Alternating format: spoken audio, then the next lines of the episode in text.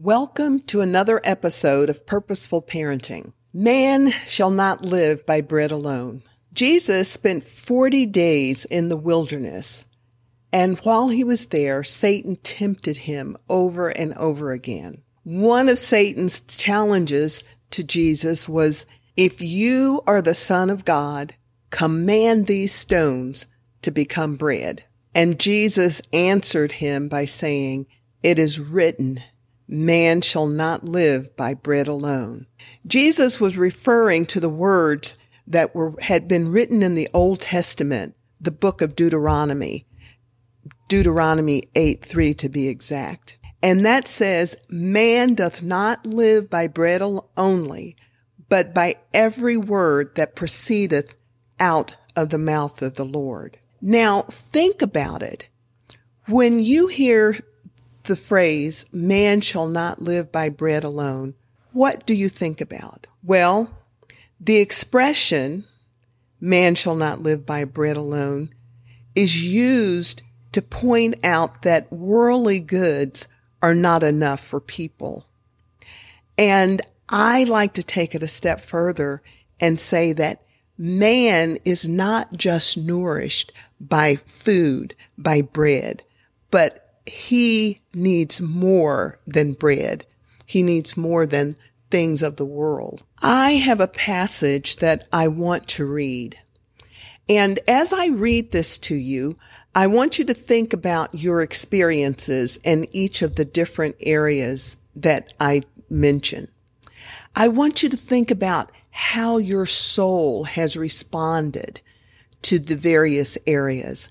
Think about the experiences that you have gone through that have nourished not just your physical body, but your mind and your soul. I want you to think about how you need to help your children to understand that their bodies, their minds, and their souls require nourishment, and it's not just bread.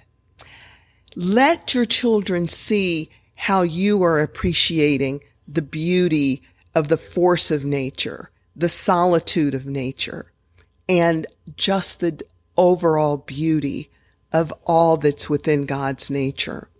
Let them see that you appreciate and enjoy the relationship with others. And above all, let them see your relationship with God. Because as it is written, man cannot live by bread alone. This is called not by bread alone.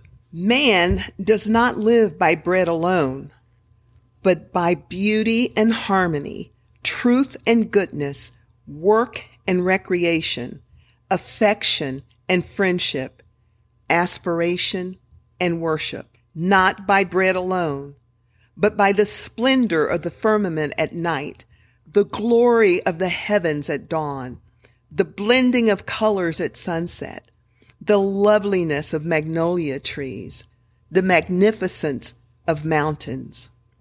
Not by bread alone, but by the majesty of ocean breakers, the shimmer of moonlight on a calm lake, the flashing silver of a mountain torrent, the exquisite patterns of snow crystals, the creation of artists. Not by bread alone, but by the sweet song of a mockingbird, the rustle of the wind in the trees, the magic of a violin, the sublimity of a softly lit cathedral. Not by bread alone, but by the fragrance of roses, the scent of ocean blossoms, the smell of new mown hay, the clasp of a friend's hand, the tenderness of a mother's kiss. Not by bread alone, but by the lyrics of poets, the wisdom of sages, the holiness of saints, the biographies of great souls. Not by bread alone, but by comradeship and high adventure, seeking and finding, serving and sharing, loving and being loved. Man does not live by bread alone, but by being faithful in prayer, responding to the guidance of the Holy Spirit, finding and doing the loving will of God now and eternally. Think about those things that were mentioned. Think about how you feel when you're by the ocean and you see the vastness of it. Think about how you feel when you're sitting out and you're watching the sunset and you're seeing all those magnificent colors. Think about how your soul is refreshed when that gentle breeze comes across your face. Think about how you feel when your child runs up and grabs you and gives you an unexpected hug. Think about how you feel when you hold someone's hand that you feel close to. Think about how you feel when you smell that bread or those chocolate chip cookies coming out of the oven. Think about all the goodness that God has given us in this earth. Think about walking in the grass and smelling that hay or smelling fresh cut grass. Think about the beauty and the strength of a horse as you sit back and watch him run. Think about all of those things and think about how they can refresh you and how they can make you feel whole, how they can make your soul feel. Think about the goodness of God. Think about your relationship with God. And if you don't have one yet, think of the magnificent feeling that you have as you discover His magnificence and His love and how much He cares for you. Because, as the poem says, and as God's word says, man does not live by bread alone. We have to seek other things. And parents, it's our responsibilities to help our children to seek other things and to know that there are more things in this world to appreciate and more things in this world that we need to nourish our bodies, our minds, and our souls.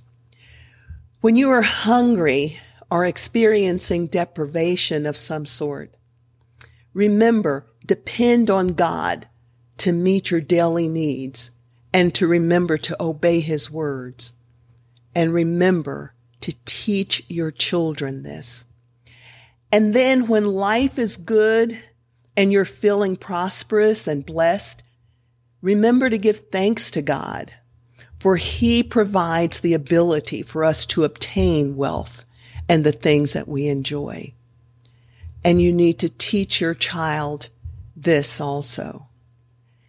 Remember, parents, they will be watching absolutely everything you do.